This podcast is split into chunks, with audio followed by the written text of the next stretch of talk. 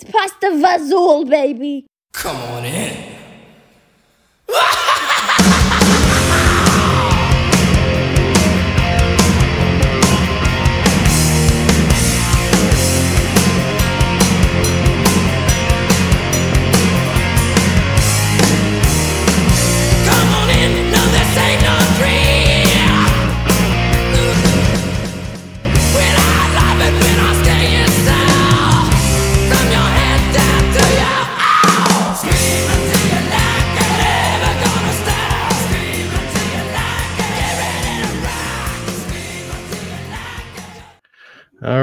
Hello, Screamers. Welcome to the uh, Scream Until You Like It podcast. I know a lot of you have been uh, part of the uh, Facebook group up till now. Here, uh, I'm Clint Nelius today. That's a nod to the movie that we're going to uh, talk about. Uh, normally, I do the Amityville Horror Hangout and podcast.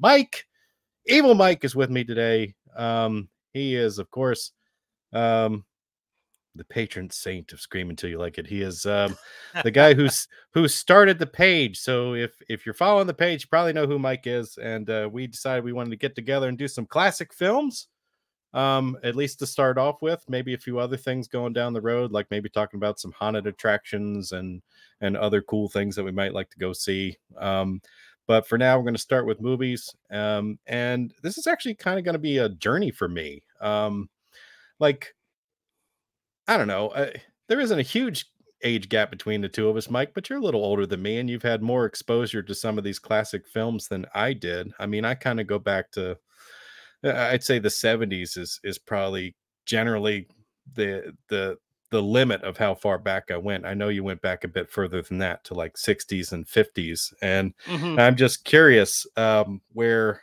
where your love for classic movies came from. Well, like I, I had this nephew, this conversation with my nephew yesterday, and I was explaining to him because he's 10 years old. And I said, when I was a kid, I was born in 72. So even when I watched Mhm. this movie, which came out in 68, I was watching it on a rerun. Uh-huh. When I was a kid, there was no cable, no VCRs, no nothing. So, and on so Saturdays, when they put old movies on, Planet of the Apes, Godzilla movies, it was stuff that you know and if you missed that that saturday movie you probably weren't going to see that for another few months maybe you would catch it again but if you weren't there i said Mhm. when planet of the apes was on you know my ass was there in front of that tv it couldn't be anywhere else there was no dvr in it there was no Right, and right. I, and I also told him, I said, when I remember as a kid, like I said, you didn't have a choice. So, like, even if you didn't know what a movie was about, you didn't have much going on. So, you put on whatever the Saturday movie was, or and when Planet of the Apes came out, and I've told you many times, I was a chicken shit as a kid. It, I was scared. It's the apes scared me, but at the same time, I was like mesmerized. I was like when Uh-huh. they, especially when they talked and they had rifles and they were. I was like, this is it's like I'd be scared shit. Like, and I'll be honest, they did scare me, but I was like, this Uh-huh. is also fucking badass. I was like, these apes are running around with rifles and treating humans like pets and stuff. I was like, this is great shit. And the rest is history. So, Yeah. and yeah, it's been one of my favorite franchises since I'm a kid. yeah.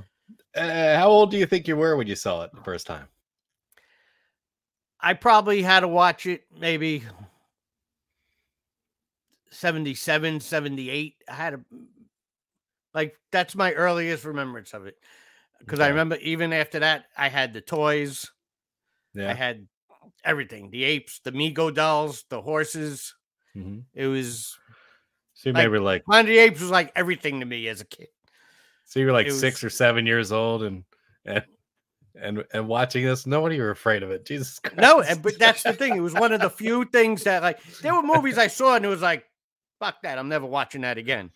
Uh-huh. But I mean, as scared as I was of the apes, I was like, they had cool toys and the the treehouse set and everything. The like the, I was like, you can't not get involved in it. I was like, now that sounds that sounds awesome. I mean, uh, yeah, my my experience uh, with classic films was a, a little less remarkable than that. Like, like we didn't go anywhere uh, to see movies uh, it, uh, except on occasion. So, like, um, and if we did, uh, it was usually like heading out to one of our local drive-ins. Um, I grew up in the Carlisle, Pennsylvania area, and we had a place up the road. Uh, I guess in the Silver Spring area. It's called the Silver Spring Drive-In. It's no longer there. That one's gone. But they'd show like you know two or three movies. Um, oh hell, I can't even remember what we went to see. It might have been uh, at one point we might have seen ET there. Another time, I I, I know we Yeah, saw a crocodile. Yeah, I, I know you love that one. I know we saw a crocodile Dundee there, um, so that that puts you in the time frame because that that thing was in the theater circuit for a long time before Oh, yeah. it actually before it actually went to video. So like they kept rerunning it like at the drive-ins, and we kept going back to see it, which uh, which was kind of strange. For some reason, that movie really resonated with my parents. Mhm. Uh, I saw that in the movie, but th- those are the type of movies I would Yeah. go see with my Mhm. parents. Yeah, My dad didn't like horror movies. He was a John Wayne guy, a Western guy, an army movie guy. He loved Elvis. oh, okay. So he had no. So if I wanted to watch any of that crap, I had to watch it. Like my mom usually worked on Saturdays, and my dad was. So I was with my grandparents every weekend because they live right up the block, and so I look forward to whatever was thrown at me on the TV on whatever that Saturday movie was. That's what I was watching. Yeah, yeah. No, I got gotcha. I got gotcha. Now we um uh our most prized possession in our house was probably the VCR. When we got one of those Oh. like top top loaders in like the the Yeah, mid yeah, 80s, yeah. you know. I'm I'm pretty sure it was it was probably uh uh a hand me down from like my grandparents or we bought a refurbished one or something like that. There's no way we paid full price for one. There's Oh. no way. Um but it uh, it was one of those that had like the little remote like if you're recording something, you could like I just had it to pause and stop. just to and pause. That was it. Yeah, And it had my my first VCR had a wire too. It wasn't even a cordless remote. yeah, It had yeah. That's that's what this was. Yeah, and and that was just pause. And that's all it did. And it was for when you're recording something off TV and you want to cut out your commercial breaks. So you hit your pause whenever it goes to commercial, and then and then flip it the other way to to resume. Um, yeah. But I watched so many things on VHS. Um, they would record hundreds of movies off of TV. Um, my grandfather big was time. probably, yeah, my grandfather had an HBO pres- uh, subscription for a long time, and he recorded everything he could record off did too. HBO. We'd borrow his tapes because he'd like keep a list of all the movies that he had. Oh, So my- it was, That's it. My dad, it was Yeah. it was like a drug to him. It was like Yeah. he was on a new drug. He was like he even got to the point where I mean later on he even figured out he could rent movies. He bought another VCR uh-huh, and would just record them. But there was a there was a point where it was like when it was a new thing to him, if he was working, there was like a movie he wanted to watch. He was like, This movie's coming on, tape it and take the commercials out. And I was like, What? I was like, like, are you kidding me? He's like, Yeah, take the commercial. And what I would do is like I would start, maybe get it like, the, and then I would put it on the commercial and pause it, and I would forget to put it back on. Go to play the movie, and like he would have like twenty minutes of the movie, and like that's well, hey, it serves him right for for ro- robbing you of your night and giving you a job. Yeah, I was like, I'm not sitting through this crap. I was like, I was like, this movie sucked. Stupid army movie you're making me watch. yeah, exactly. I was like, deal with the commercials. Yeah, yeah. Uh, we did the same thing. Uh, we we'd borrow VCR from somebody else, and we'd go rent stuff at the video store. Uh, so illegal, you know what I mean? Oh yeah, as soon as they start putting all the copyright protection on stuff, that ended. But I mean, but there for a little while, um, uh, it worked pretty good. Um, but man, yeah, good times, good times. I saw a lot of movies. Yeah. yeah. But my dad was all over the place with the the things that he liked, so we had we had stuff. I could have watched anything I wanted. I could have watched, uh, you know, black and white films, you know, like uh, like early stuff. I could have watched Elvis. I could have watched, you know, things like this. Um, Yeah. But the stuff we watched together was generally, you know, action films and like uh, westerns and things like that. and also if you bought movies. a videotape back in the day, like if you bought a movie, some movies were like seventy dollars. yeah, Like sick. Like when they first came out, if you bought a movie, I remember we used to go to Crazy Eddie.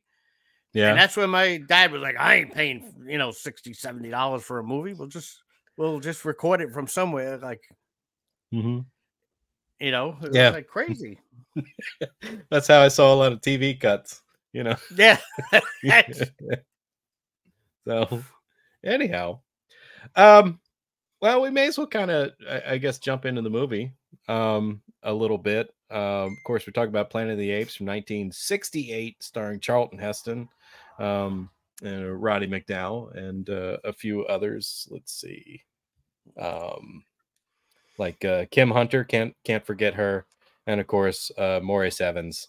Uh those are the the four uh main characters that you follow throughout the uh yes. the, the course of the movie. So, I mean, there's many other people in it, many other notable actors, many talented people uh, came together Sure. to do this. Um, this was something that was kind of like unheard of at the time. You know, um, I know you got a few things prepared there. You want to like go through just some general stats of the movie or something like that? Yeah. Where the budget for this movie was the Mhm. budget was 5.8 million Really? In 68? in 68 and it grossed 33.3 million. Get out.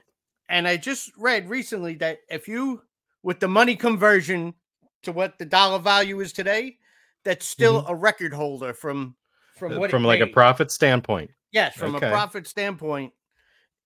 You know, back then that was a record holder, but they said even if you convert the money to today's dollar value, it would still be a record holder. Yeah, and that's not to mention all the the merchandising because, like, um, Oh. I'm sure the studio retained the rights uh, for the merchandising for a long time. Um, and you said yourself you had action figures and and stuff like that uh, from Planet of the Apes. So imagine all the money they made on that.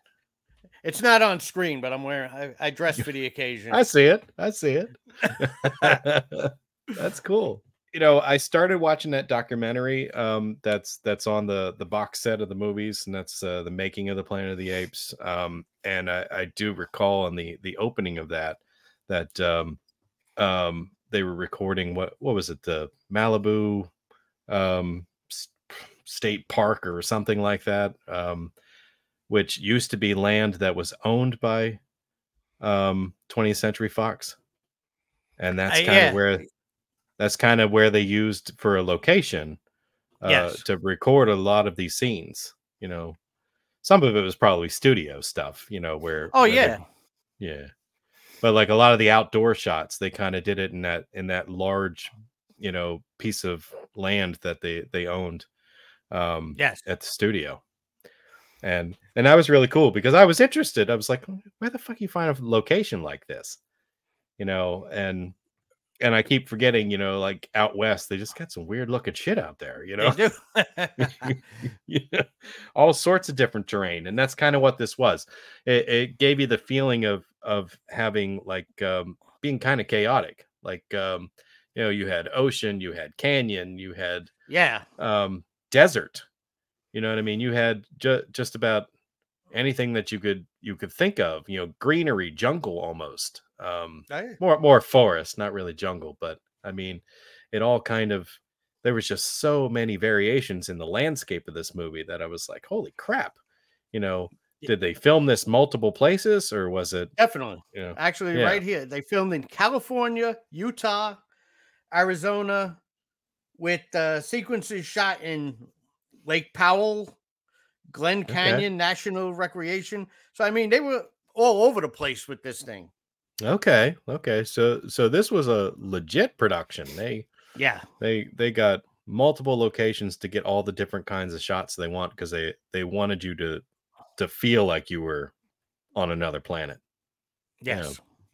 yeah that's that's pretty awesome i'd have to say i didn't see this movie until i was in my early 20s Okay. um i knew of it for a long time and i never really watched it um and of course it wasn't something that you know i watched with my dad because we you know it, I, I think he liked chuck heston but he didn't you know like he wasn't like a super fan of his work so it's not like Yeah. we we had him laying around everywhere and he's like ah let's watch planet of the apes you know that never happened um Um, I can't even think of a movie that we watched together uh, when I was growing up that had him in it. But um, but he was probably the big name of this movie, um, and he was uh, I, I think pivotal in, in getting it made.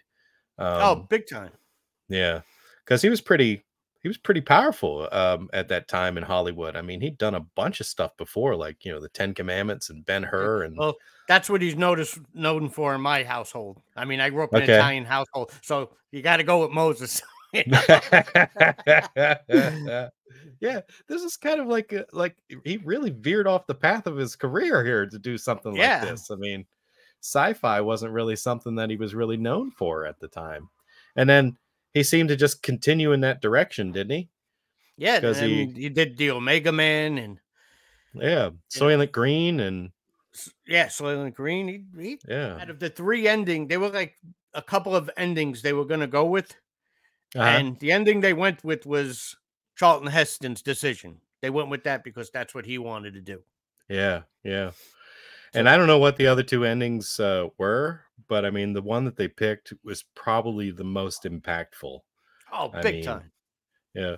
Did did they ever describe in any of the documentary information what the what the alternate endings were? No, I, and I've actually looked. It doesn't. It's a secret. They'll never it's let a- it out. Charlton Heston said, "Bury those. We don't want to hear about them. This is the Yeah. ending we're going with." Yeah, exactly. Yeah. Moses has spoken.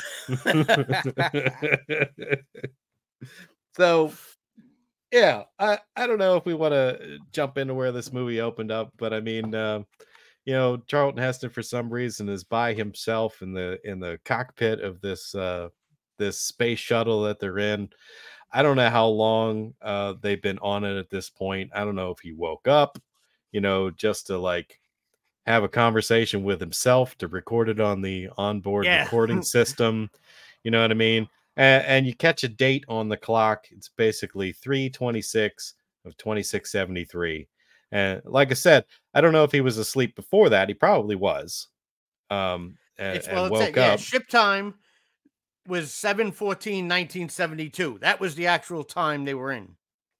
okay And uh yeah they were going to they planned on going to Earth time 323 2673.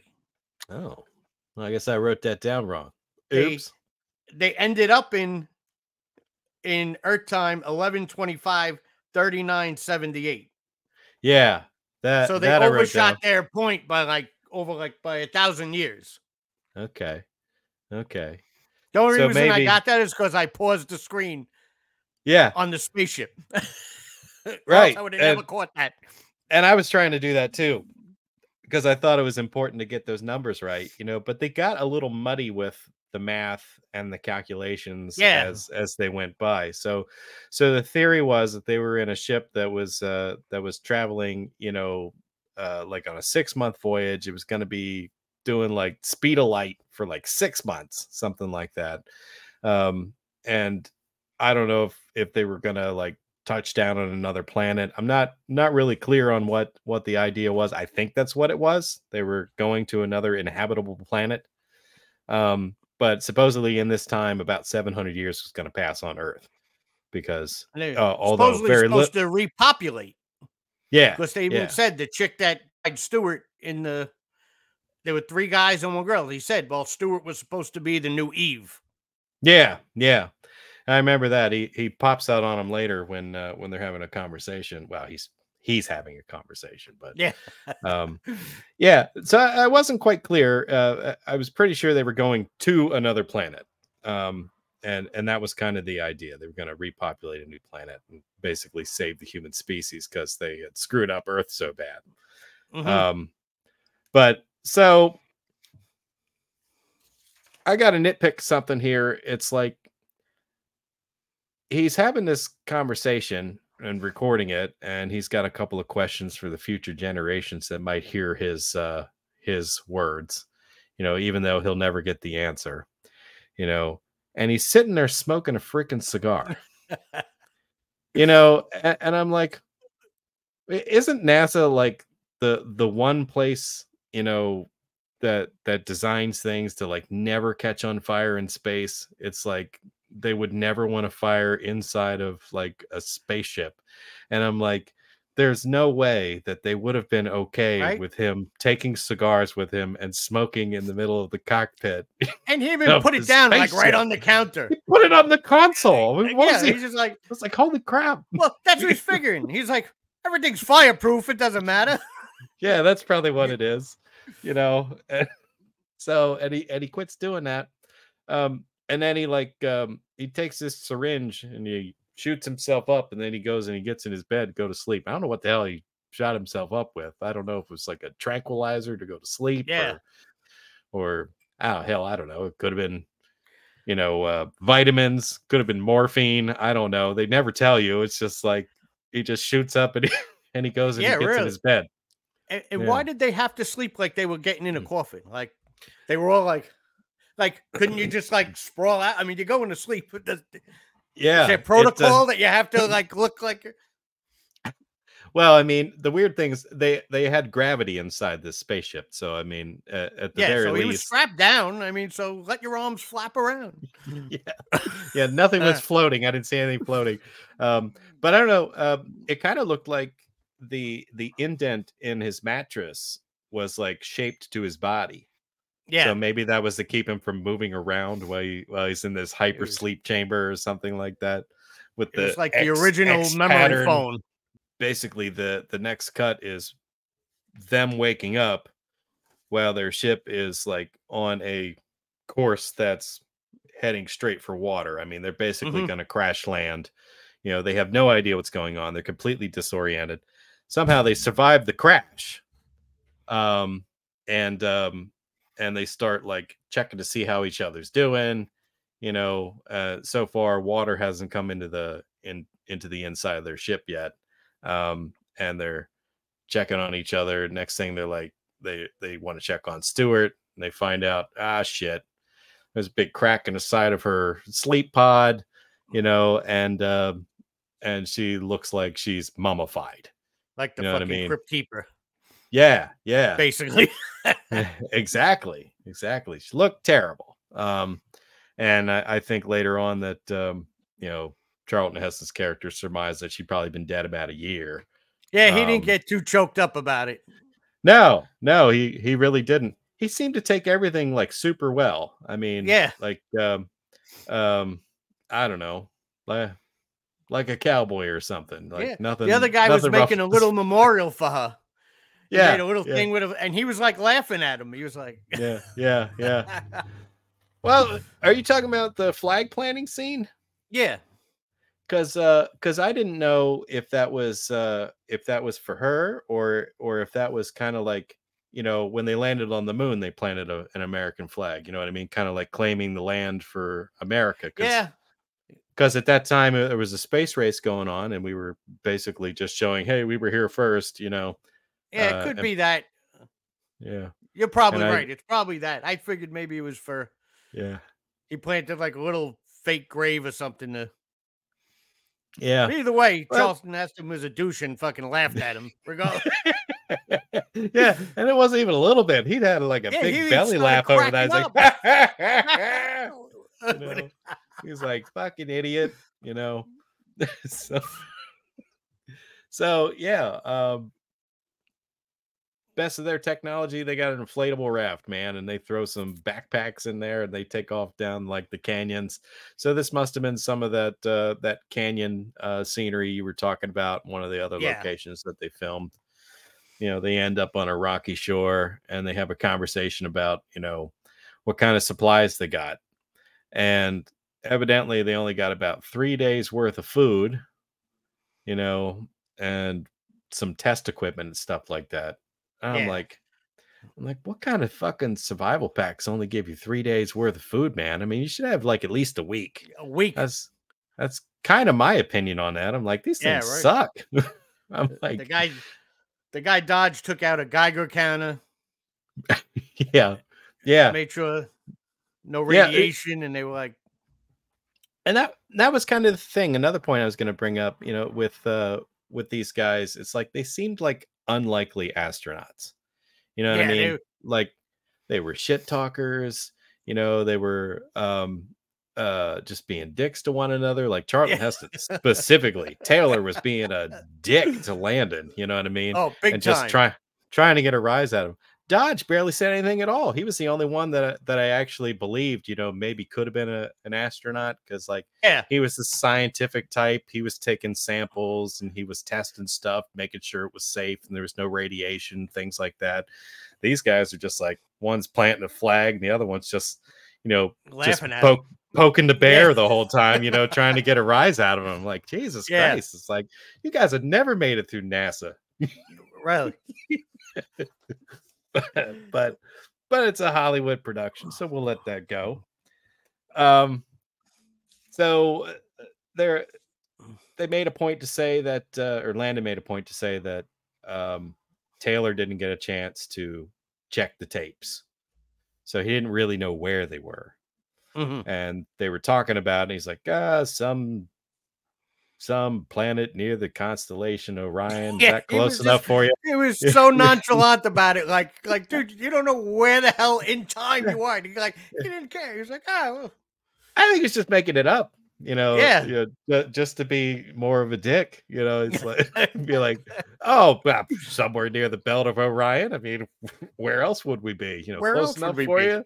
Yeah, Uh. and and he's like, you never got a chance to check the tapes. That all happened too fast. You don't know where we are, you know. Yeah. and and they kind of come to the conclusion well does it really matter you know and they feel like they've been um probably you know they're they're doing shitty math well oh, we, we've got these big beards you're going gray now so as long as we've been going you know and i and i caught the clock on there he's like i've probably been out here 2000 years something like that. I'm like Yeah. holy shit. You know it's like so now now we're just really confused because we don't really know how much time they were they were in there. Um and um so they uh they start off on their little trek there and really they're just looking for life. So Any plants, kind of like, water, yeah, things like that. And um um and I find it interesting that they kind of crossed the desert and the very first plant that they found, they just ripped it out of the ground. yeah. They're like, "Oh, look, life. Let's kill it." You know? let's just rip it out. Yeah. I mean, they couldn't even eat it. They were just like, "Oh, this is evidence that we're getting close. You know, maybe we can find Yeah. some way to to get around." And um, um, Then they find the funky scarecrows. yeah, the scarecrows. And I'm thinking at this point, like, all right, shouldn't they be getting a clue that maybe something hostile is ahead? It's, You know, I mean, common sense. Scarecrow Yeah. in general, any way, shape, or form, is to warn something off. So, like, Yeah. what are these people warning off? Like, Yeah. so proceed with a little caution. They like didn't even like, oh, yeah, he makes some comment of ah, these scarecrows, you know. I have no idea what what is what he was even saying about him, but uh yeah, but but they did go in a little further you know they ignored all the danger they completely were oblivious to the fact that they were being followed you know they had uh, what looked like humans on the rocks you know above Yeah. them you know and it's like you think they'd be looking around i mean the they were oblivious to that they noticed nothing you know and and the weird thing was even when they stopped like they didn't even do things that made sense like they didn't even sit in the shade they sat out in the dead sun you know what I yeah. which uh, I thought was really interesting. So it, I, I don't know. I, I expect more out of movies now, I guess, because like I, I want my characters to make decisions that make sense. But this was, you know, this was probably, you know, like, oh well, we got better light if you sit in the sun. So sit right there. Here's your mark. Sit there. We're gonna record you. So um, that's just a guess. But um, they find uh, I guess the hero waterfall. Find that. Yes. Drop down And to it. Find. When they saw the water, then it was like, fuck the scarecrows, fuck everything. That's you know, Yeah, they're like we're 12 years old again. They're they're like let's let's, all get naked and go skinny dipping in this lagoon. And, and another rule number one: when you're jumping, well, if you're gonna skinny dip, you keep your clothes nearby.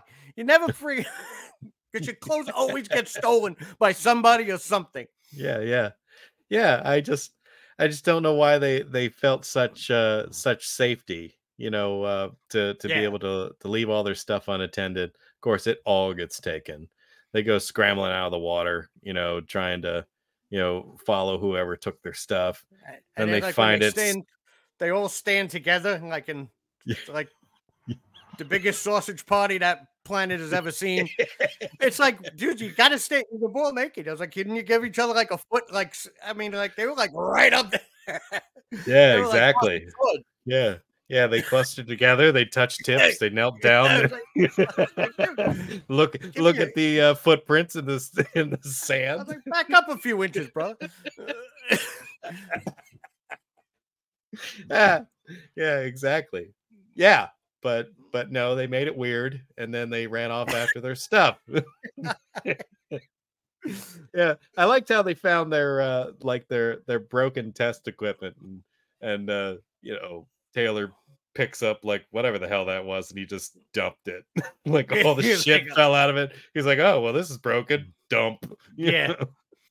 and uh they they pulled together enough like cloth that they could at least you know cover themselves a little bit and they just started following the humans so which was probably a smart idea now you know now that i think of it because you know if there's other creatures around like you and you follow them well they're going to lead you to important things that you need you know like food water Mhm. you know i don't think that um you know they initially had any real plans to communicate with them they just wanted to see what they were and where they were going um and and that was probably the smartest decision i saw them make up to this point was was following the humans yeah, uh, really.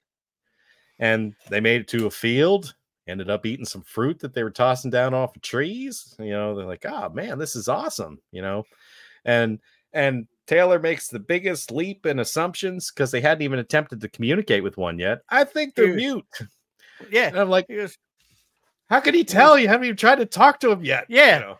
and he's like, doesn't matter. Pretty soon we're gonna be running this place.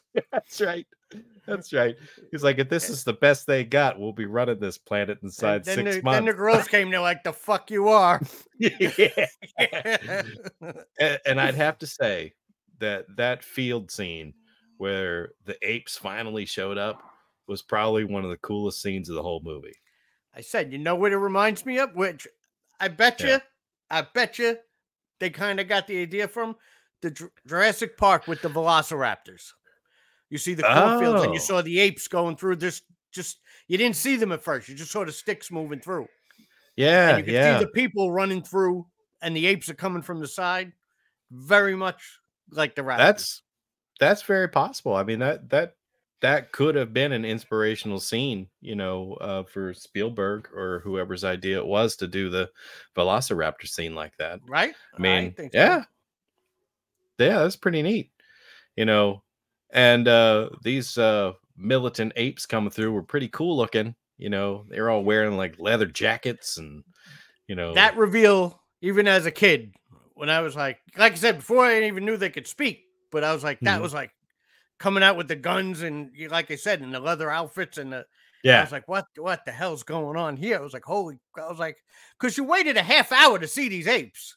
yeah, yeah, I mean, basically. they kept. I was like, so when am I gonna? I was like, well, but when they say me, they like they drop, they pan in and they expand on the, and he's on the horse. Mhm. I mean, as a kid, that was really impactful. I was Yeah. like, holy crap! Yeah. Then they started uh you know, they just started shooting at him. You know, like at him. you know, I thought, oh shit, they're they're just here to like thin the herd or something. They're just they're just gunning people down. You know, uh Dodge takes a hit. Um oh yeah, he's Ta- Taylor finds him laying. You know, it's like that kind of sucked. You know, like uh, you know, Dodge was, you know, pretty cool, pretty serious up to that point. You know, he barely said a word since Yeah. since the ship, you know, and suddenly he's dead. You know, and um um I guess you watch um uh Landon. Do you get to see Landon get grabbed? I don't, I don't remember. He gets clubbed with a rifle and he falls off the. Oh, the cliff off into the little water. cliff thing. Yeah. And, And that's then another thing. Then they were in the water and they were just clubbing people with the rifles. It was like getting Yeah. violent.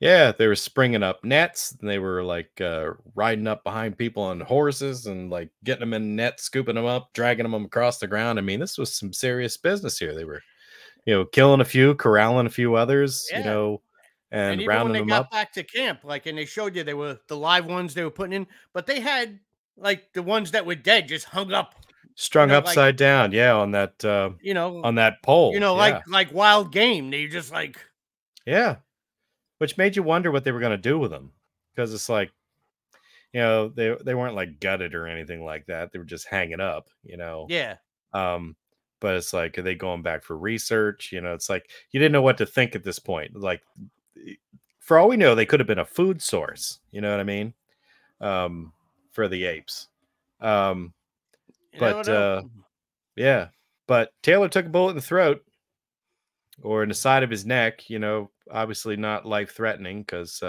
because he woke up, you know, with his neck bandaged in a bit. Um, but yeah, that was that was one of the coolest things um, that that I can point out of the whole movie was was just that sequence right there where they encounter the apes for the first time. The apes speak English. I feel like that's a very important plot point here. And I don't know why. eh, I don't know. Why wasn't that questioned immediately? Well, Like, they could have spoke French. I mean, the guy that wrote the original book was was French. that's true. But it's like, eh, eh, I feel like there was clues, you know, that uh, that never got explored. And I, I guess maybe it's just, you know, we're making movies in the 60s. You know, this is science fiction. We don't have a way to, you know, relay that we're speaking different languages at this point. You know, it's not like they're going to speak something. We're going to put subtitles up on the screen. So the people people would probably get be- very bored with that at the time this movie yeah. was made. I I'm assuming. I mean, Nobody but we do it all the to see a time now. Nobody Yeah. wants to see a gorilla say "wee wee," you know. yeah. yeah. yeah. Come on to the bell. You know? Uh, yeah. But I feel like uh like if this were real circumstances, like we would immediately question why these apes are speaking American English. You know what I mean? Because it's exactly what it sounds like.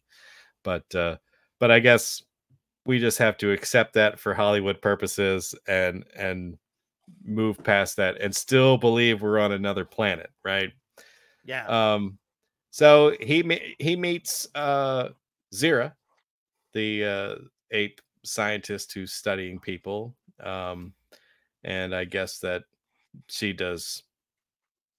She's mostly interested in the behaviors of the humans, although she is somehow connected to some of the experimental brain surgeries because they have that Mhm. discussion inside the the the room where like uh where they're just keeping them captive yeah. um and i don't understand you know why taylor's character um didn't try to do more charades because he knew he couldn't speak and the only motion i saw him do was you know other than like you know widen his eyes you know was Mhm. this wants her to come forward you know and like a buffoon he reaches out and tries to grab you know Yeah. the- like you know, where's that the notebook she's holding, you know, he's just gonna snatch it, and he gets himself, you know, like smacked in the gut with this stick, shoved back against the wall.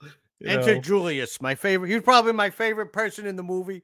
My favorite ape Okay. because he was just Yeah, a yeah. clown. Yeah. yeah.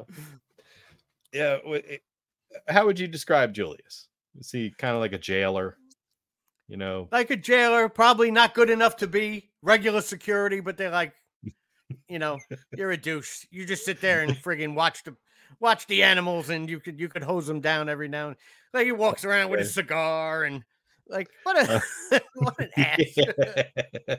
That's right that's right and um and they um they have all these assumptions about the humans which which of course is you know the reverse that was one of the things i liked about this was was they often um reverse the roles between humans and apes in this movie Mhm.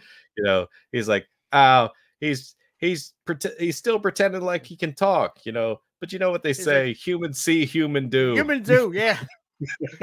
and Dr. Zaius, obviously, he's very good at mimicry because he's just trying to act like an ape. yeah that's right so yeah i i didn't understand why he didn't you know he was like this he's like Yeah. you know, like mimic writing. Can I have a piece of paper and a pencil? I mean, something like that. You know, Yeah. it's like you'd think, eh, like, not to be gross or anything, but you'd think he could have found something to like write on the wall with. I'm not saying stick his finger in his poop or anything like that, but I mean, he could have I found would, something to write on the wall. You know what I mean? Anything. Put a big friggin' crap message on the wall. Friggin' yeah, exactly.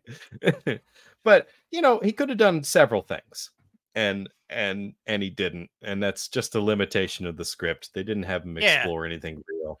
I mean, they took him to the the the outdoor thing, you know, I guess like kind of like out in the yard, but still in cages.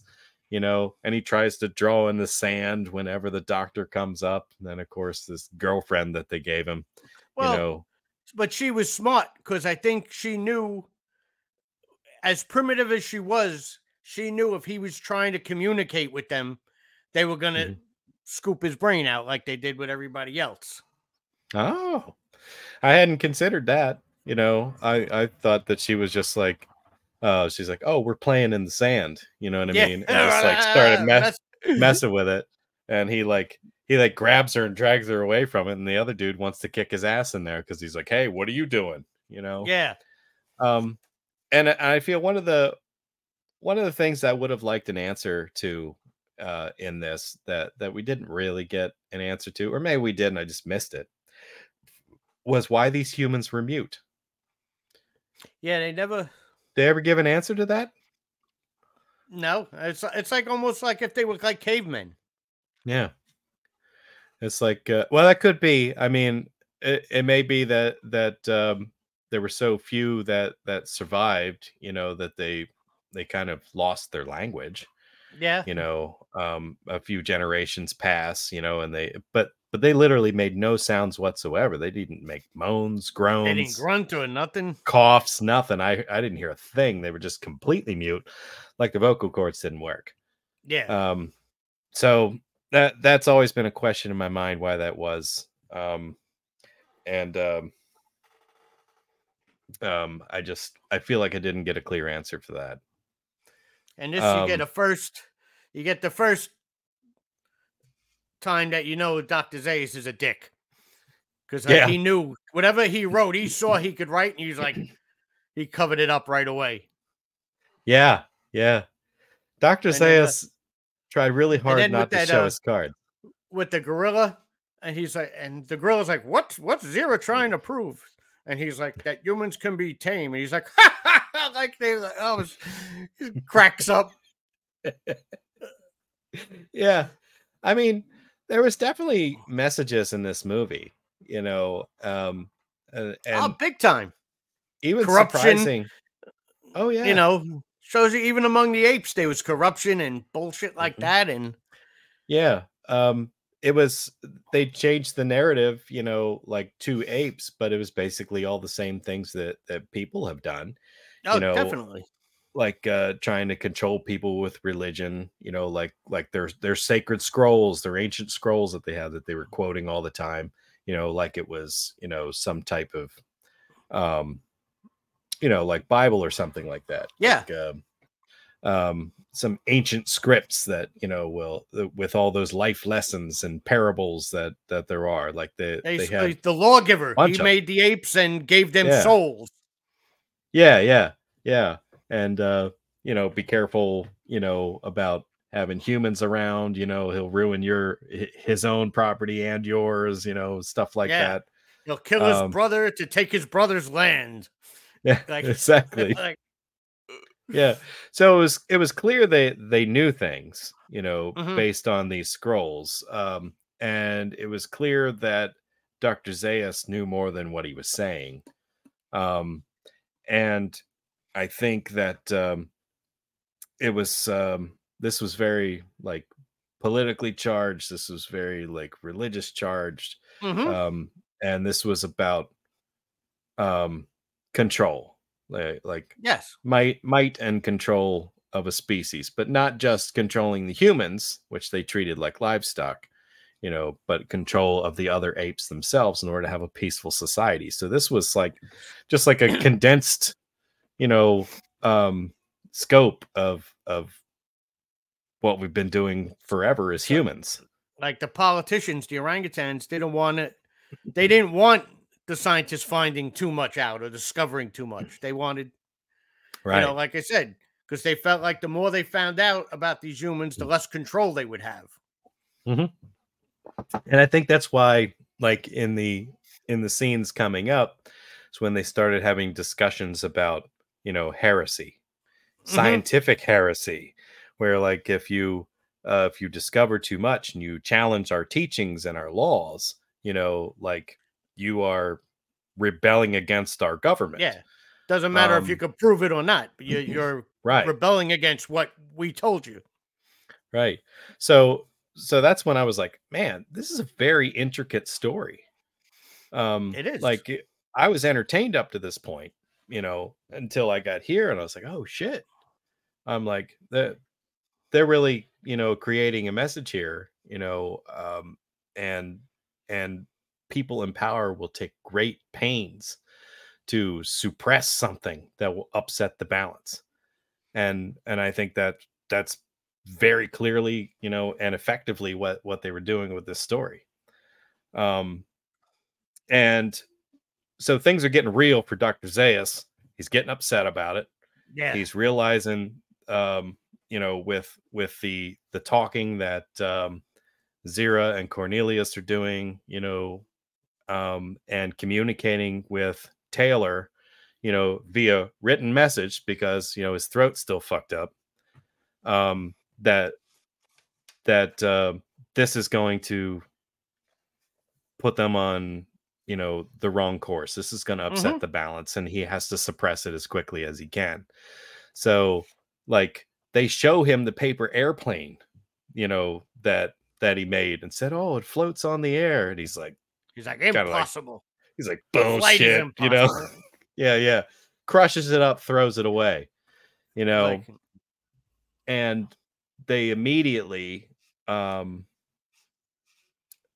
um he starts taking steps to take Taylor, you know, and do things with him.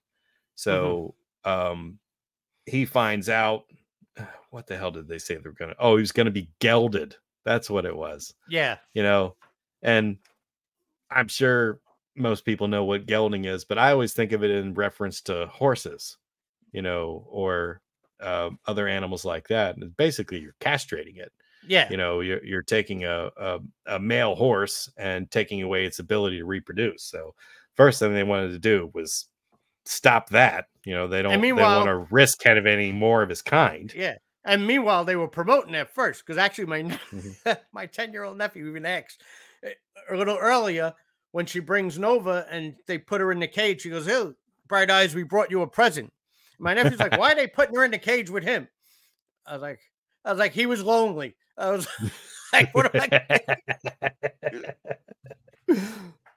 yeah. you know so and and this blew me away i'll give you a, a great trivia fact about linda harrison Uh huh. okay as you know uh richard zanuck was the producer for this who did jaws Okay. zanuck and brown zanuck and david brown did jaws when Okay. This movie was being filmed linda harrison was his was his mistress he was married after this was filmed, he divorced his wife and married Linda Harrison. They were together for years.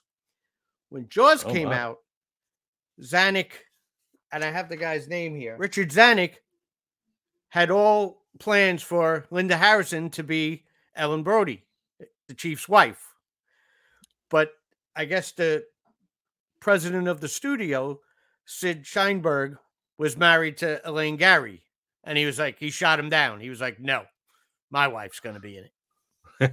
So- I said that. I, I mean, and you know how much I love Jaws. I, I think I would have liked Linda Harrison better in the movie than Elaine Garrett. That's just me. yeah. Wow. It's funny how uh how much decisions are influenced by Oh, yeah. It's by your your your moves uh behind the scenes. yeah. know? It's. I was like, wow. I was like, that's. He was like, nope. My wife's gonna be in, not yours. Uh-huh. Uh-huh. Yeah. So, You can just find another one. so uh, okay. so yeah, he um Taylor gets upset. He overhears this, realizes he's gonna be gelded. Um, and they go to take him out of the cage.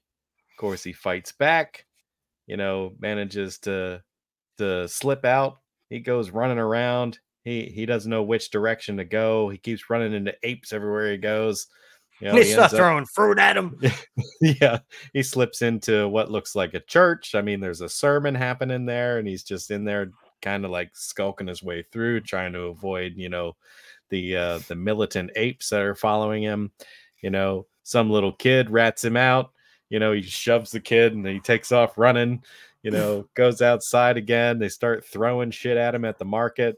You know, they in come the horses. They're whipping at him. You know, uh, And he runs through the museum and he says they have like a museum of humans yeah, and then he runs past one and it and it's dodge. Yeah. and he's Yeah. like all stuffed and that that must have been super upsetting. Another one of those compelling moments in this movie. Like and it and it doesn't give you a clear idea about how much time has passed. You think it's just a couple of days you know what i mean? But it's it's probably been a little longer than that. It's probably been a Oh, couple yeah. of weeks you know that he's been in this captivity because he's been you know healing up. He still can't talk you know um, and it's taken him some time to gain the trust of his captors to try to communicate via you know writing you know so i guess they had time to stuff him and put him in the museum you know it's just absolutely creepy to see him standing there with his you know blind ass looking eyes you know what i mean uh, yeah yeah that was Um, yeah he was yeah. So they take a shot at him. Dodge damn near gets shot again.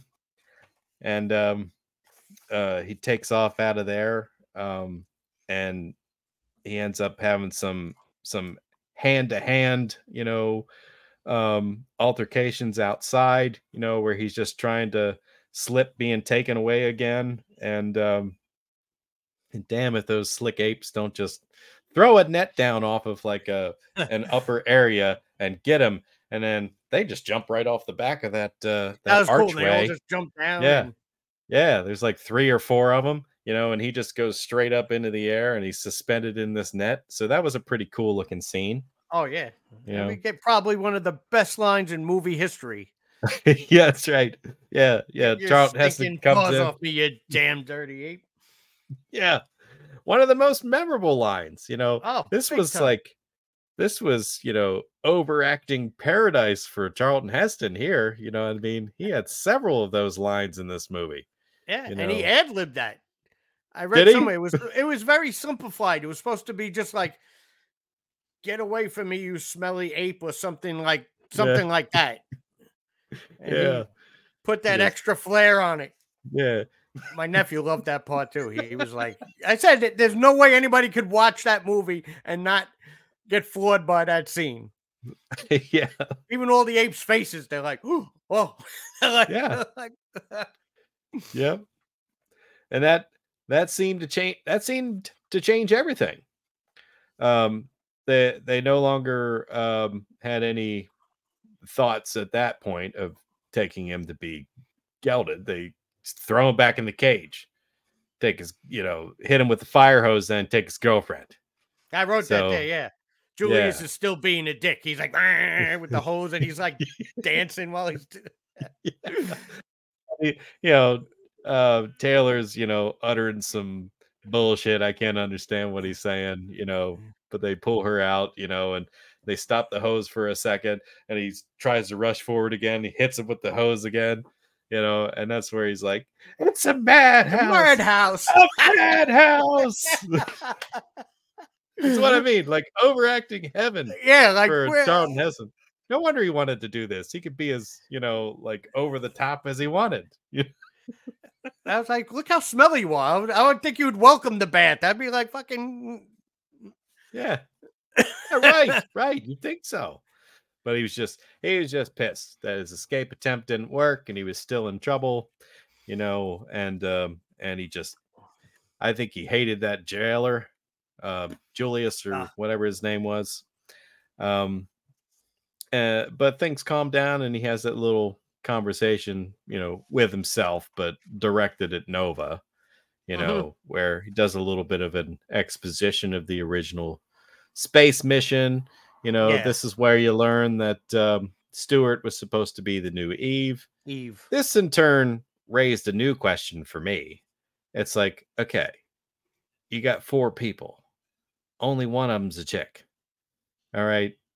You're not going to have very diverse genetics. Like, and within just a couple of generations, there's going to be inbreeding. Oh, yeah. Like, I really feel like this wasn't thought out very well. I mean, No. it's it was it's kind of going to be like, you know, Amish culture or something like that. You know what I mean? gonna be Where like wrong turn. yeah, you don't have enough people, right? You Yeah. don't have enough people to diversify the gene pool. You know what I mean? And ultimately, you're going to have all these birth defects, you know, and and uh, yeah, it it just it didn't work. I mean, it was a cool idea. I, I'm sure it looked great on paper, but you know, like But now today, not thinking well about, it, I'm like, out. I'm like, there's no way this would have worked. No way. They needed another idea to keep the uh the genetics diverse. You know, even even if it was something silly like they were to do it in a lab and they brought all these, you know, like um samples with them that are in cryogenic stasis or something, you know what I mean, to like Maybe, keep yeah. the, the gene pool diverse, you know what I mean? Like but it, it, it just wasn't that complicated of a script, you know. So eh we have to accept it at face value. Yeah, this would have worked, you know, four people, you know, It was the repopulating a 60s. planet. Everybody was high. Nobody, get, you know, like, we don't have to be that accurate. They'll buy it. Yeah. So so uh, they take him out of there again and they have kind of like a tribunal it seems. You know Yeah. what I mean? Like um like a like a trial, you know, or a hearing. Um and Which is uh, bullshit too, because they won't even let him speak. It's basically Yeah. just the orangutans just saying what they want. And the president is James Whitmore. Oh you know yeah. yeah, yeah, yeah. He was from the Green Mile and uh Shawshank Redemption. Yes. Yes. I remember him from Shawshank. He was the guy who fed the crow. Yeah, Yeah. he played Brooks. Played Brooks. That's what it was. Yeah. And uh every time That's cool. Charlton Heston wanted to speak, and he was just like, Stop! silence him. He was what kind Yeah. of hearing is this? yeah and it's like when the discussion got a little bit too heated you know and the uh and cornelius was just slinging a few too many scientific you know uh facts at them, stuff that they didn't want to accept i'm sure you caught it i mean they they made it plain as day that they did the um um they had the the three orangutans you know do this Oh, shit yeah. one of them did that. One of them like kind of covered yes. his eyes a little bit. The other one like cupped his hands over his mouth. I'm like, really?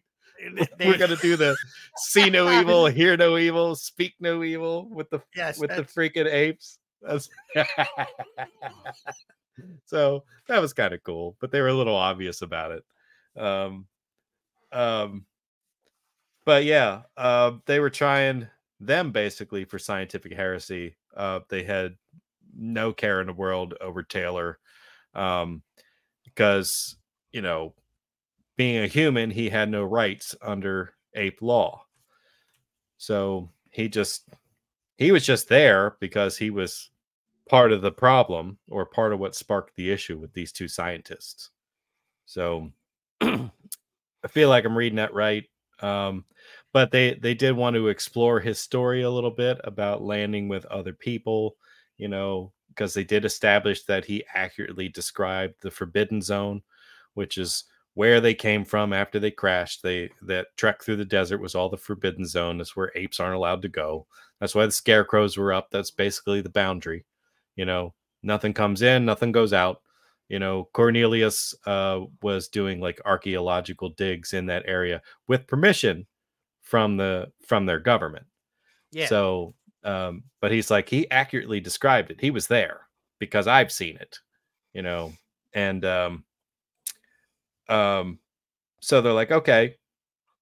Um, he says there was other people with him. You know, let's let's bring the other uh, humans that were collected at the same time we got him. See if he recognizes any of them. They did that. He sees Landon in the group, and he walks up to him just to turn him to the side to see the his head shaved over here with a big freaking U-shaped and- scar on his head. And Zaius knew that too. That's why he's like, "Let's go, let's go find him." Yeah. because he know he's Yeah. he knew what they did to him. So even though you didn't see it, you have to assume that Landon was speaking and trying to communicate with the apes. Yes, And Zaius immediately squashed that shit um, and had him lobotomized. Um, and and that was a crazy realization for for Taylor's character. You know what I mean? Another one, another zinger. You know what I mean? See Dodge dead in the museum. Now you see Landon with his lobotomy scar on the side of his head. You know, realizing there's less and less hope as you. exactly that he's now the last one. You know, from that expedition. Then he gets mad at Zaius, tries to attack him, and of course he's subdued and you know taken back and um so he does end up having a private conversation with Dr. Zaius. Um and Dr. Zaius kind of just explains to him, you know, the way things are. You know, and that they're going to be tried for heresy. They're probably going to go, you know, go to jail for a couple of years, but they'll be fine. You, on the other hand, you know, we're going to emasculate you yeah, really. And- and uh, basically do an experiment on your brain. So he's like, I'm going to be just like Landon. Um, and and this is all an effort to keep the truth hidden. You know, the truth that you know we basically haven't seen yet. You know, and they keep referring to, um, you know, the scientists Cornelius and and Zira kind of keep referring to Taylor. You know, the fact that he can speak as the missing link you know, between humans and apes because they have Mhm. this evolutionary theory that apes evolved from humans, you know, which is complete, you know, backwards scenario, you know, to it's what like a few we of us have now. believe people in this that, kind, you know, this world. Yeah. You know, believe in the evolution of man. Some people believe in Adam and Yeah. Eve. There's yeah, exactly. But of course, you know, Cornelius and Zira, Zira, they're just like, no, we're kind of going to jail anyway. You know, we know that uh, the odds are against us right now. They cook up this scheme to to spring Taylor from from his uh, his captivity. Um, and God, that scene is great. Because Julius Yeah. finally gets what what he what he deserves the whole freaking movie, and it's by Lucius, the young kid. yeah. We're taking them to the zoo. Yeah, it's this pretty order good." ain't even signed by Doctor Zaius, and he just that's clubs him.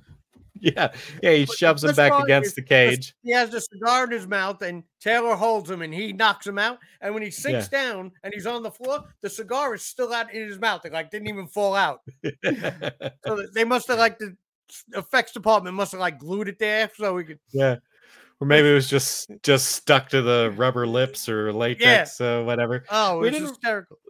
We didn't really talk about the makeup in this. Uh, did you want to? Did you want to say anything about that? Well, I mean, Because for the time, it was pretty impressive looking. the makeup I mean, is. I think. I mean, and even from the documentary, a lot of today's effects, they like it was groundbreaking.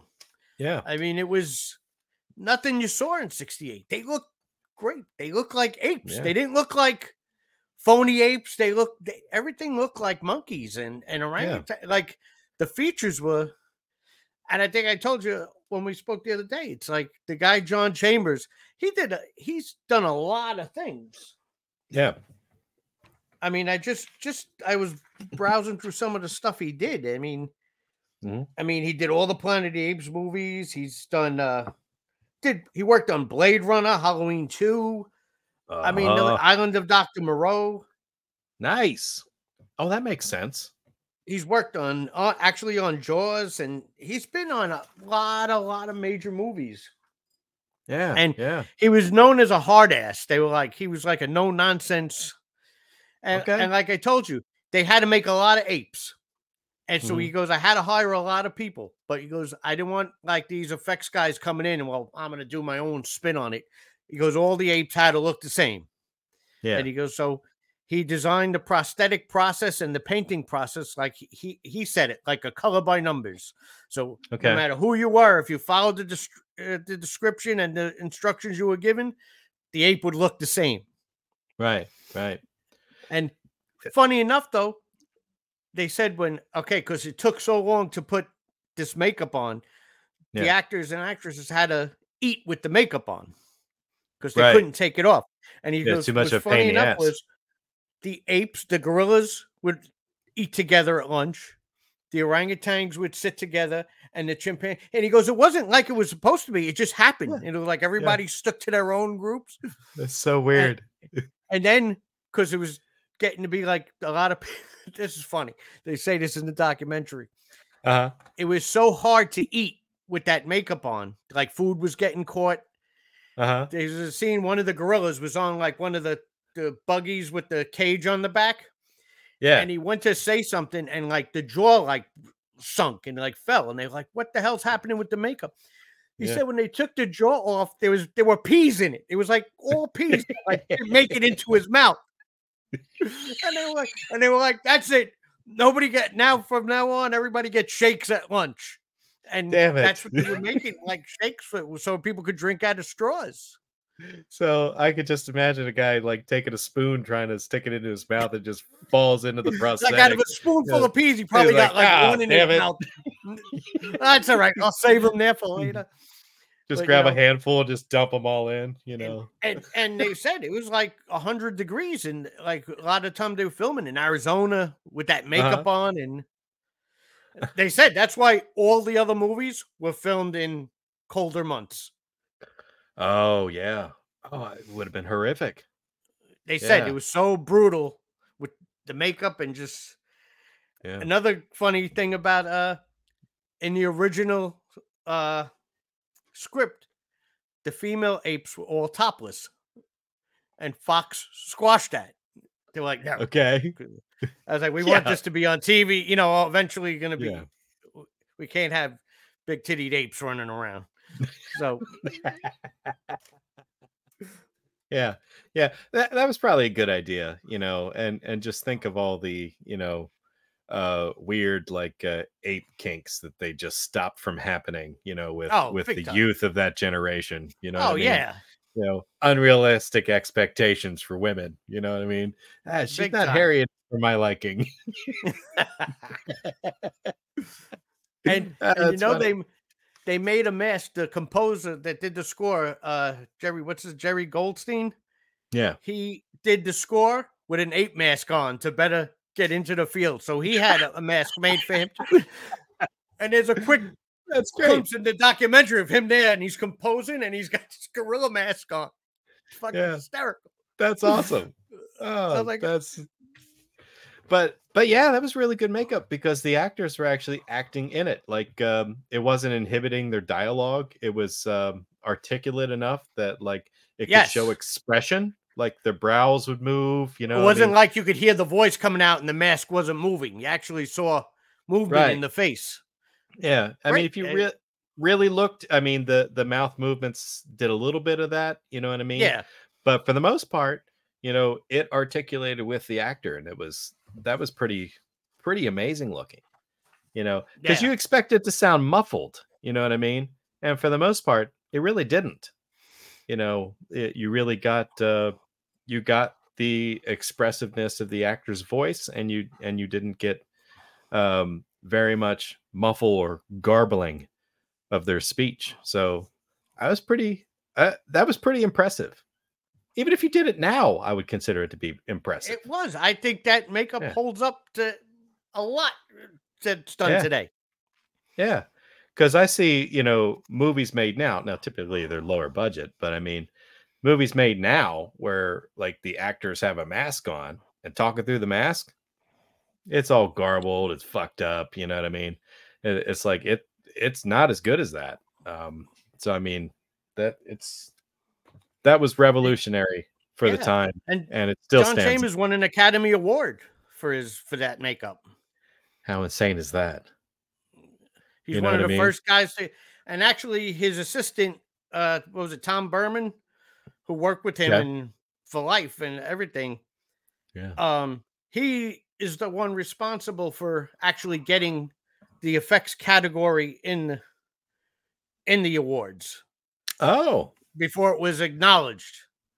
I think okay. it was 82, I think it was, and I think the first person to win it was uh was American Werewolf in London. Rick Baker. yeah, that's a that's a familiar sounding name. So yeah, no, uh, now that you Rick that, Baker. yeah, now that you I- mention I- that, Rick Baker's big. Um, yes, his name it- comes that's why I a like lot. I drew it. I just drew a total friggin' blank. Yeah, but yeah, it's such an easy name first- too. he was the first one to win that award in that category that they brought out because uh, Yeah. the guy who worked with John Chambers on the Planet of the Apes. Yeah, that's awesome. Yeah, that. uh Yeah, I didn't realize that uh it wasn't a category before, but I guess they must have just been doing it for like performances and you know like um, directors and and writers and things like that. You know, yeah, and that's cool that uh that this movie caused recognition for you know makeup artists. That's Yeah. uh, yeah, it's pretty spectacular. Well, and I'll tell you, it, it has the fact, the test right there that my 10 year old nephew, Mikey, watched this with me. Because when I make him watch stuff like that with me, he's like, "Mm, whatever. He's like, this is this is garbage. Like he doesn't has no interest. When and you could see it in his face because I even watched when you know he watched the beginning. When you saw those apes, his like face, he was like, whoa. He's like, and he heard them talk and every like it caught his attention. He he watched that whole movie. He didn't like sometimes he'll get bored and and I said it's very visual. Yeah. the makeup is good. Yeah. Yeah. It's a very visually interesting movie. Um, Definitely. Even though I, I didn't see any like um like super amazing camera work other than when they're doing like wide shots and aerial footage Yeah. and stuff like that. I mean, the they did really, you know, cool stuff with that, you know, whenever they're doing outdoor stuff.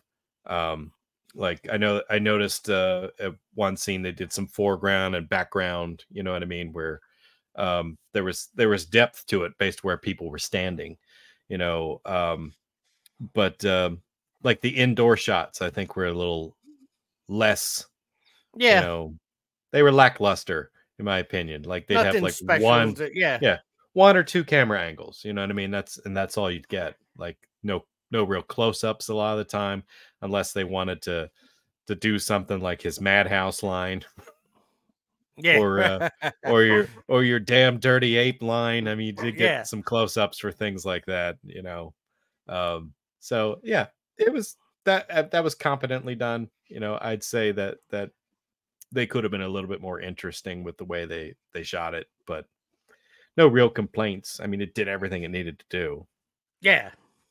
Um, but yeah, where'd we leave off?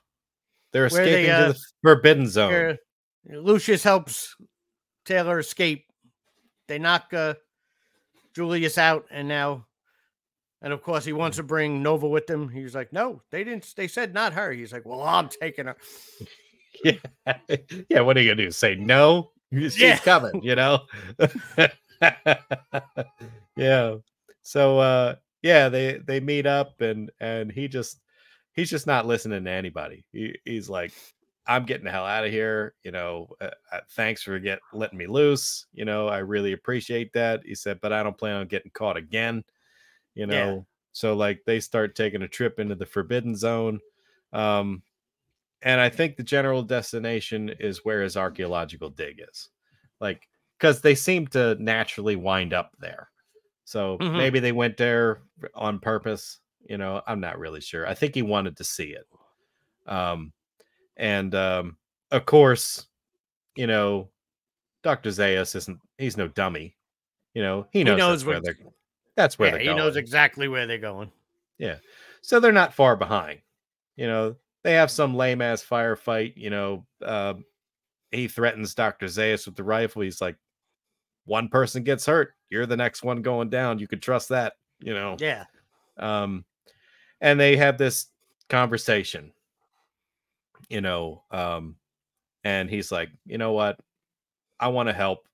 He said, "You guys saved me. I'll try to save save you from being executed. If you find anything in that cave that that uh, proves, you know, um, what they're trying to say, you know, you let him you let him off." And, and he's like, "Well, of course I would. You know, whatever." Yeah. Um, and they go into the cave. You have this whole thing about, oh, well, I found this over here, found this over here. This is this old, this is that old. Funny thing is, the stuff that I found here that was 700 years older than that, you know, was more advanced, you know, technology than the stuff I found over here. They You know, found, uh, they found glasses, eyeglasses, and and uh, dentures. yeah. And an artificial heart valve, you know, involved. uh, yeah. Yeah. So, uh, and Charlton Heston was like, you know, he said, I don't know if these people were like me. He said, but they had all the same weaknesses, you know, weak hearts, weak eyes, you know, um, and um, and maybe the one theatrical thing that didn't make a lot of sense was Nova knocked over the baby doll, and and it made the mama sound. Mama sound. I'm like, how fucking old is that doll? Is there any way in the world that that stupid diaphragm in there would even be remotely even- intact, you know, to, to make that sound? But sure, they did that. He's like, you know, um, and he's like, um, you know, do you know apes that would make a human doll talk? Throws it at him. and, and I'll give Zaius credit. He was like a dick to the true end. He goes, "What? That doesn't prove nothing." Like, like, he was just, he was just, he Yeah. just stayed true and true. Like he was like, "Nope, I don't, I'm not buying it."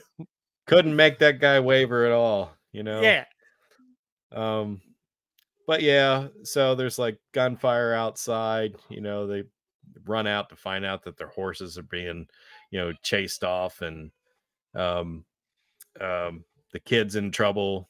You know what I mean? Um, but he had he had actually set off the the shots to warn them, and of course they're getting shot at from up above. They're trying to kill Taylor. He manages to cap off one of those apes. Um, and then not like, a bad shot with that M1. yeah, right. Um, and I was like, hmm, I don't know, but I mean, maybe. And um, I thought that Um, was cool too. They were all, I read that they were all modified M1 Garands. yeah, oh, that's cool. You know, um, I had wondered a little bit about that because I I knew that it had to be something semi-functional, you know, because it did have an action on the side, like a Yeah. semi-automatic. And They um, said they uh they made the wood stock cover more of the gun, so it looked more wood than gun. Right, right. Yeah, that's interesting. And that would make Right? sense because that would have been a popular rifle to be around at the time. Back then, yes, that's Yeah. Because that would have been all leftover World War II, Korea, you know, Right. just like military surplus stuff that you'd be able to get your hands on easily. very Um, so, and then, yeah, like they do with so many other futuristic movies, they just take something that already exists and they modify it to look like, you know, something more modern or futuristic, you know, like Han Solo's, you know, blaster and, you a know, the Star Wars movies. Exactly.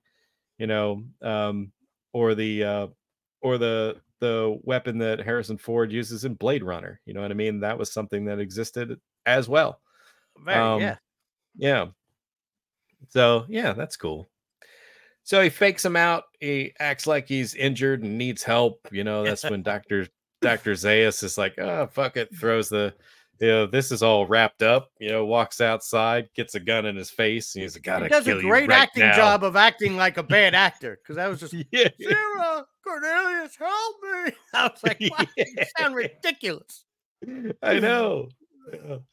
But like, uh, but he did that so he could take him hostage, which he didn't have to do that. He could just go right back inside and point the gun at him. You But yeah, I mean? like, what was the point of the ruse? You know, to get the other people to stop shooting. You know, Yeah. um, uh, but anyhow, he used Dr. Zaius to negotiate to get um, um, supplies and a horse so that he and Nova could leave. So he thinks he's leaving the apes in uh, uh, like uh, Cornelius and, and Zira in good shape. Like, well, we proved what we were going to prove. You guys are fine now. You know, he's got Zaius tied up. He's getting ready to leave. You know, he um, he goes and, and tells uh, Dr. Zira that he that he wants to kiss her. You know, and uh, and, but you're she's so like, ugly. it's just like, okay, but you- you're just so damn Ugly. you know. And uh and this brings up another question.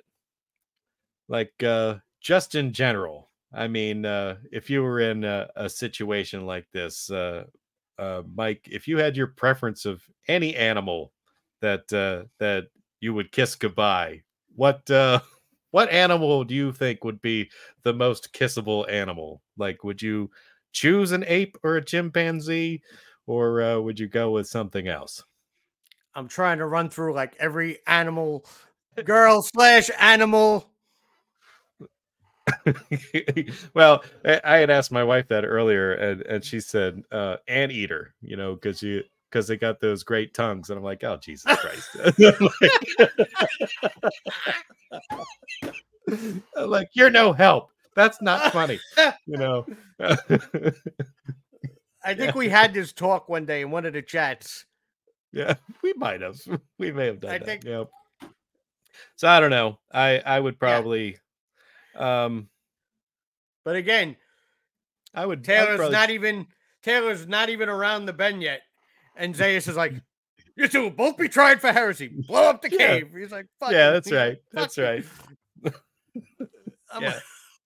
exactly. He went back on his deal right away. He's like, you can forget it. like immediately. yeah. So, uh, like, immediately the wheels start turning where you're like, okay, well, he's going to send men after them because, you know, there's no way he's letting them go. He's got a head start, you know, and he tells them, hey, you know, be careful how much looking you do. You might not like what you find, you know, Yeah. which is him tipping his hand again to let you know that he knows more than what he's saying, Absolutely. you know. So Well, he, he, knows. told- he he said it to Taylor before he left. He goes, "I've known man has been here." Mhm. He, you know, he goes, "I've waited for this day a long time, yeah, and I dreaded it." It was something like that. Mm. you know? exactly. And I, I, that's why I honestly think he doesn't want to kill Taylor because he's like, you know what? This guy's drove me. He's been busting my balls this whole fucking movie. Let this asshole go and find out what Yeah. the hell his people did to this planet. yeah yeah exactly exactly so he knows the truth zaius knows the truth and he's part of the cover up you know it's just confirmed at this point he's you know with this with his ominous phrases and the fact that he's still trying to be part of the cover up. He's going to try them for heresy. You know he's going to send people after him. But but this is basically the the end of the movie where they go up you know they do an they, this was actually a pretty artful shot i thought where Oh, they time. show they show the spires like just moving into frame you know um or the or the points of the crown. Um and he and he hops off of his horse in disbelief and he's like i'm home you know and and then he he really gets upset and he that's when he like drops down into the sand. He's like you maniacs! You know blew it "You up!" blew it up it's like damn you damn you all to hell so again and and again, one more the chance. reveal, the reveal has no music at all. yeah Some and it- you look back, some of the best reveals in movie history. When they take the music out, I think it's Mhm. ten times like like Frankenstein.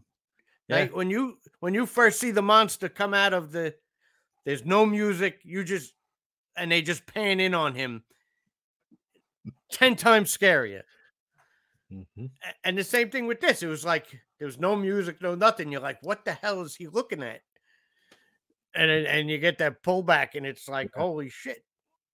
Yeah. Immediately recognizable, you know, upper part of the Statue of Liberty. Forget how long it's been. You know what I mean? Eh, like the fact that it still exists is a little suspect, you know, but like it drives its point home. It's very poignant. It's very, you know, um, upsetting. As soon as that realization hits you, you're like, he's on Earth, you know, that's what he's talking about. And he's upset because his own people are what caused this. So, Mhm. so humans destroyed themselves and the apes evolved to take over. Um, and it's a really cool little movie. Um, I can understand why it was as popular as it was. Um, I um, I don't know. Um, closing thoughts on the movie. I mean, you want to you want to rate rate the movie uh, Oh, somehow? I, I- this is high on me only because this has the childhood factor, and that's what I'm saying. Yeah. This it has like two impacts for me because you have just forget about the story, the impact it had on me as a kid. It was just like I said, gorillas running around on horses shooting guns and like that alone. Now you watch it as an adult and you see all the the story, like I said, the politics and the religion and like all the stuff going on that you never knew as a kid was going on. So this is high for me. Like I said, this is yeah. a childhood favorite of mine. I love the whole franchise. Yeah. Um yeah, hopefully we'll get uh we'll get to talk about the other ones too. I mean, uh, I'd like to explore this a little further. Yeah, Um, no, uh, if we do them one at a time, it would be. There were so many versions of this movie when they were making it. Like I said, you Yeah. had the different endings. You had, I mean, we we didn't even mention that Rod Serling was the original writer for this from the Twilight Zone, Oh, right, right. He had done And- something like 30 drafts for this movie. and he was getting. They, I guess, they felt like he was getting too far fetched and making it more like like a Twilight Zone movie, which it kind of Yeah. is. The kind of irony. Yeah, But then they brought in Michael Wilson to yeah. so I mean I'm not I'm not 100% sure what was actually kept from Rod Serling, Yeah. you know. You know, even eh, but like I said the book the apes it wasn't primitive. It was very advanced. It was like Right. the apes living in society now Right. and the people were like apes. And they were originally going to go with that line and then they were like you know what? If we make it primitive, you know, it'll cost a lot less.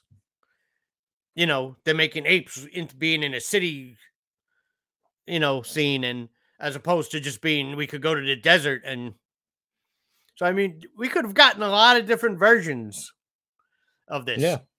Yeah. And um I'm happy with the outcome. Like I said, it's been a favorite of mine for years. Yeah. Well, I um I dug up uh, a um review checklist for myself and I I went through it. I have several different categories. I'm not going to go through them um here while we're talking, but I I think I might post them later so that Okay. you know people could see the the criteria that I use like whenever this episode comes out, I'll probably put this out with it so Yeah. that uh, people can see it. Um and you know, uh, not that anyone's going to care, but but I I wanted to get a little bit more scientific about how I rated the movie. You know, Okay. so um I um I did manage to give this a, a score of uh, 22 out of my 30 criteria points. I did give it an extra two points because I thought it was a thought provoking movie. So I gave it a wild card factor. Um, That's fair. So 24 out of 30. So it's basically 80%. So I'm going to give it an 8 out of 10. That's So I think uh, this is an awesome movie for being made in 1968. I can't believe they didn't do more with it. Uh, if I'm being honest, I have a feeling that if this movie had been made, you know, 10 years later, 20 years later, that it would still be super prevalent today and we'd have crossover films. You know what I oh, mean? without a doubt. because somebody would own this franchise and a studio would buy it up with something else that they own and next thing you know we'd be getting you know star wars mixed with planet of the apes or um, you know maybe Planet of the Apes meets Aliens. You know what I mean? Oh, Like there could be so many cool things that that they could they could do with this, and and I'm I'm actually kind of sorry that it didn't happen. You know what I mean? But I mean, there's still hope for it. Somebody might be able to Oh. buy the rights to Planet of the Apes again, and and uh, the right studio get a hold of it and maybe do something like that. But but yeah, no, there's a Yeah. new one coming out too. yeah, Yeah, another one uh, with the you know with the new series. uh huh. There's another one coming out. Oh, they're gonna have like Mark Wahlberg or something in it, or uh, bring Well, back he was James only Franco. in the he was in the one remake, Okay, which I actually liked. okay, And then uh, I liked the other ones too, but then they started a whole different series. The Mm-hmm. ones with uh James Franco in the first one. yeah, yeah. I do have to go back and watch those. Yeah, well, maybe we can talk about them too. Um, Um, you never have to push me on Planet of the Apes. uh, even the new, even the new ones, I enjoy them. That's cool. Yeah. So do you uh do you want to give this a rating out of 10? Is this a 9 out of 10, 10 out of 10? What are you thinking here? Just just to not give it a ten, I'll go nine out of ten because like there's a lot of emotion and it invokes a lot for me.